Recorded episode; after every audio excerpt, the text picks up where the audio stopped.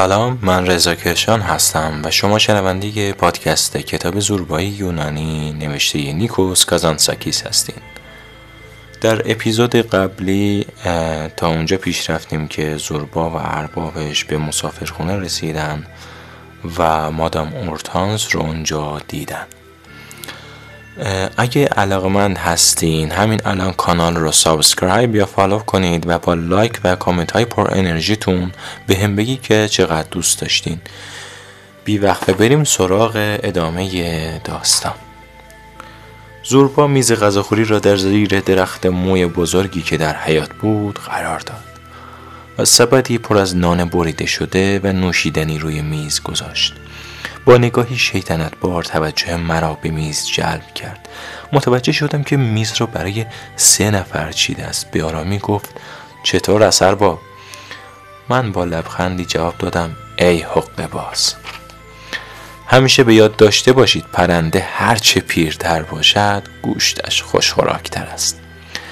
بسیار سرخوش و بانشات بود و زیر لب آهنگهای عاشقانه قدیمی را زمزمه می کرد ارباب این راه و رسم زندگی است. باید دم را غنیمت شماریم.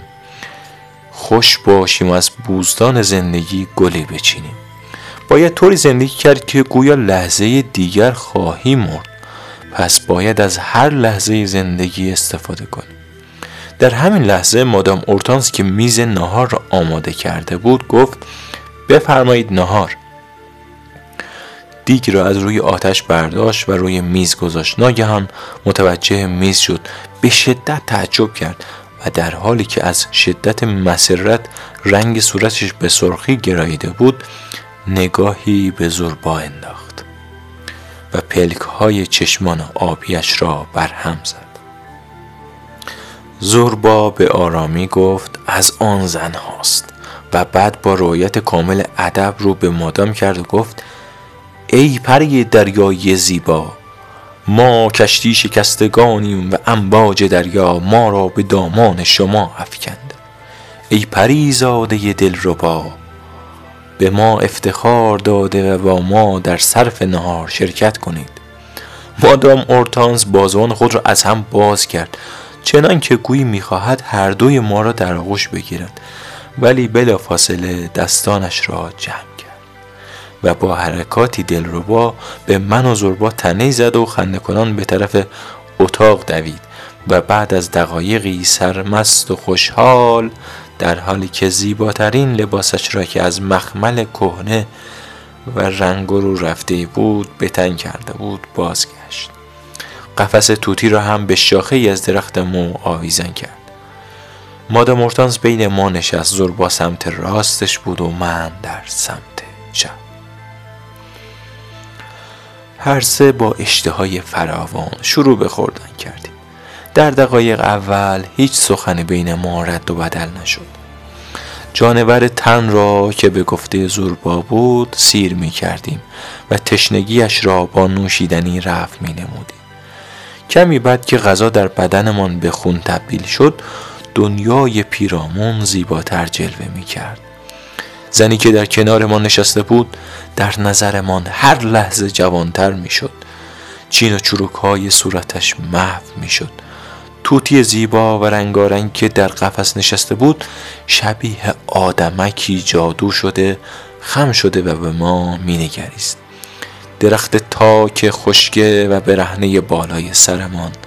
تبدیل به درختی سرسبز شده بود که خوشه های زیبای انگور از لابلای برگ های آن آویزان بود. چشمان زوربا میچرخید. بازوانش را چنان از هم باز کرده بود که انگار می‌خواست تمام دنیا را در آغوش بگیرد. به من نگاهی انداخت و گفت ارباب چه اتفاقی دارد میافتد؟ یک گیلاس کوچک نوشیدنی که می‌خوریم دنیا در نظرمان دگرگون می شود. التماس می کنم. به من بگو آیا اینها که از بالای سرمان آویخته شدن خوشه های انگورند یا هوریان بهشتی؟ من که گیج شدم اصلا فرشته یا هوری وجود ندارد.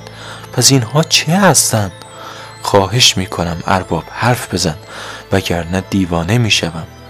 زوربا رفته رفته سرخوش شادمانتر می‌شد خوردن جوجه که پایان یافت چشمان خود را به ماردام اورتانس دوخته بود. می‌خواست با چشمانش او را ببلعد. از چشمان کوچک بانوی گرانقدر هم برق سرخوشی ساته بود. چند گیلاس نوشیدنی پشت سر هم میل کرد. معلوم بود به روزهای خوش گذشته فکر می کند بار دیگر مهربانی، سرخوشی و سرمستی تمام وجودش را فرا گرفته از جای بلند شد و در خروجی را بسته و چفت آن را هم انداخت تا اهالی ده و یا به قول خودشان بربرها ما را در آن وضعیت نبینند و بعد سیگاری روشن کرد و مشغول پک زدن به سیگار شد. دود آن را حلقه حلقه بیرون می‌داد. در چنین لحظاتی دروازه های وجودی گشوده می شود و نگهبانان می توانند دمی بیاسایند یک کلمه محبت آمیز در این لحظات معجزه می کند من پیپم رو روشن کردم و رو به مادام اورتانس کردم و گفتم دیدار شما مرا به یاد جوانی سارا برنارد می اندازد. هرگز فکرش را هم نمی کردم در این منطقه دور افتاده با زنی به شیک پوشی و زیبایی و ادب شما برخورد کنم. کدام شکسپیر شما را در میان این بربرها ساخته و پرداخته کرده است؟ زن در حالی که چشمان بیفروغش را کاملا باز می کرد گفت شکسپیر دیگر کیست؟ منظورم را نم... منظورت را نمی‌فهمم و بلافاصله به یاد تئاترهایی افتاد که در گذشته دور دیده بود و درام طوفان اثر شکسپیر را به یاد آورد. و برای یک لحظه کافه ها و کاباره هایی را که از پاریس تا بیروت و از آنجا تا سواحل آناتولی زیر پا گذاشته بود همه را به یاد آورد. به خاطر آورد که نمایشنامه طوفان را در تئاتر بزرگ اسکندریه در میان آن همه چلچراغ سندلی های نرم زن و مرد و بالاتنه های اوریان و گل های معطر دیده است. و به یاد آورد که در همان زمان پرده تئاتر کنار زده شده و سیمای سیاه دهشتناکی بر روی سن ظاهر شده بود.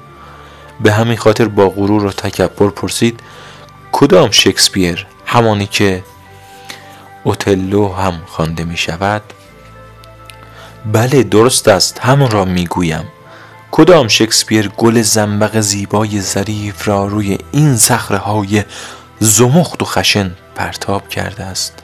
نگاهی به اطراف انداخت درها بسته بود. توتی چرت می‌زد و خرگوش ها مشغول جفتگیری بودند.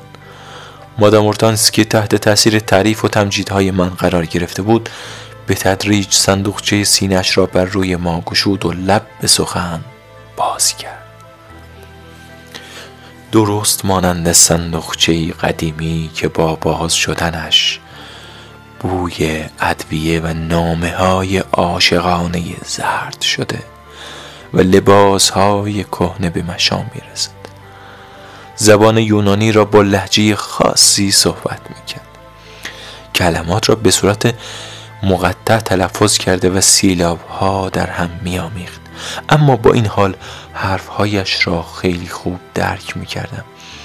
گاهی به زحمت جلوی خندم را می‌گرفتم و گاهی تحت تأثیر سوز سخنانش اشک از چشمانم جاری می‌شد.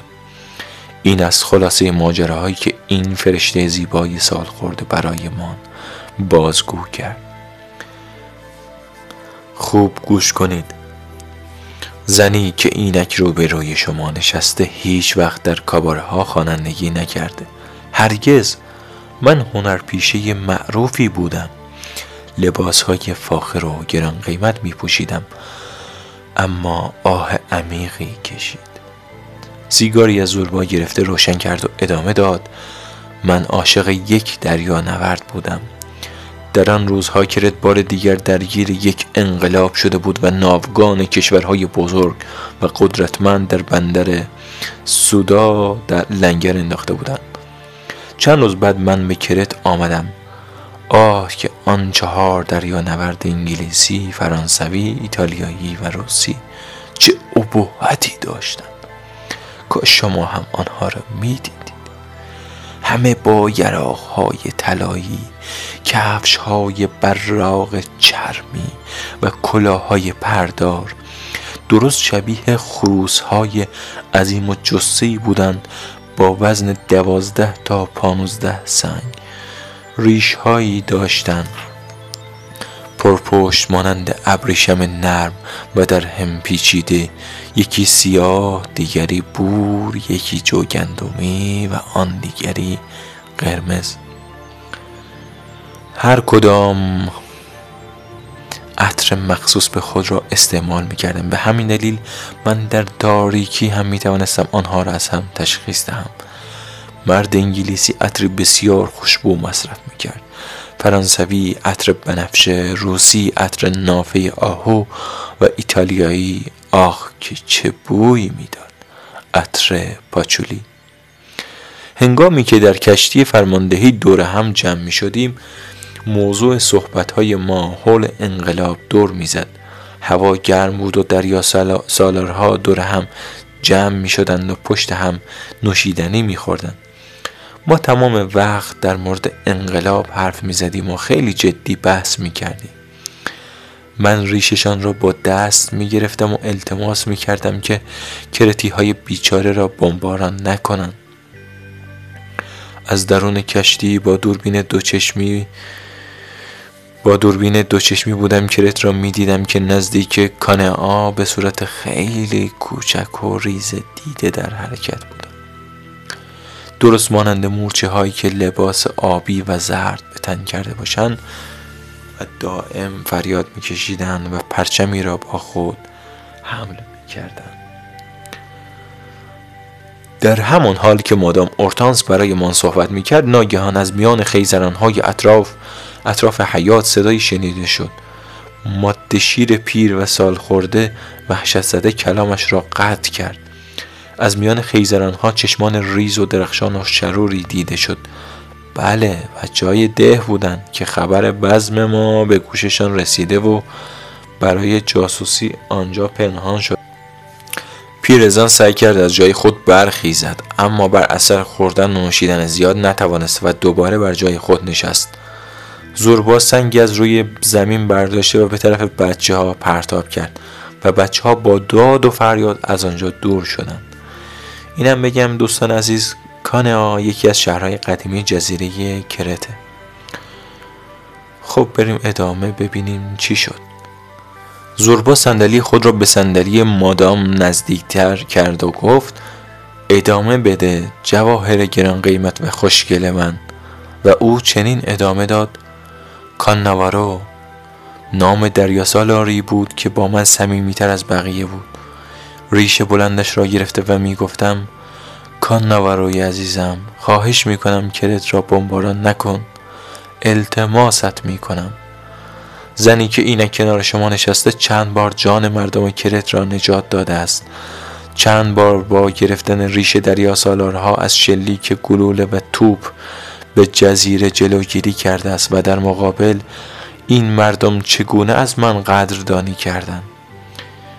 دیدید که چگونه از من تجلیل می‌کنم؟ مادام مورتانس از حق ناشناسی مردم کرت به شدت دلگیر و عصبی بود. دوستان عزیز متشکر از اینکه تا اینجای اپیزود با من همراه بودید. به خاطر محدودیتی که این نرم افزاری که من دارم ادامه رو در اپیزود نهم در خدمتتون خواهم بود. شب یلدا رو هم پیشا پیش بهتون تبریک عرض می‌کنم. و امیدوارم شب لذت بخشی در کنار خانواده داشته باشید. برای حمایت می‌تونید لایک کنید و کامنت بذارید. ببینم انرژیتون چقدر زیاده. خیلی ممنون از اینکه به ما پیوستید.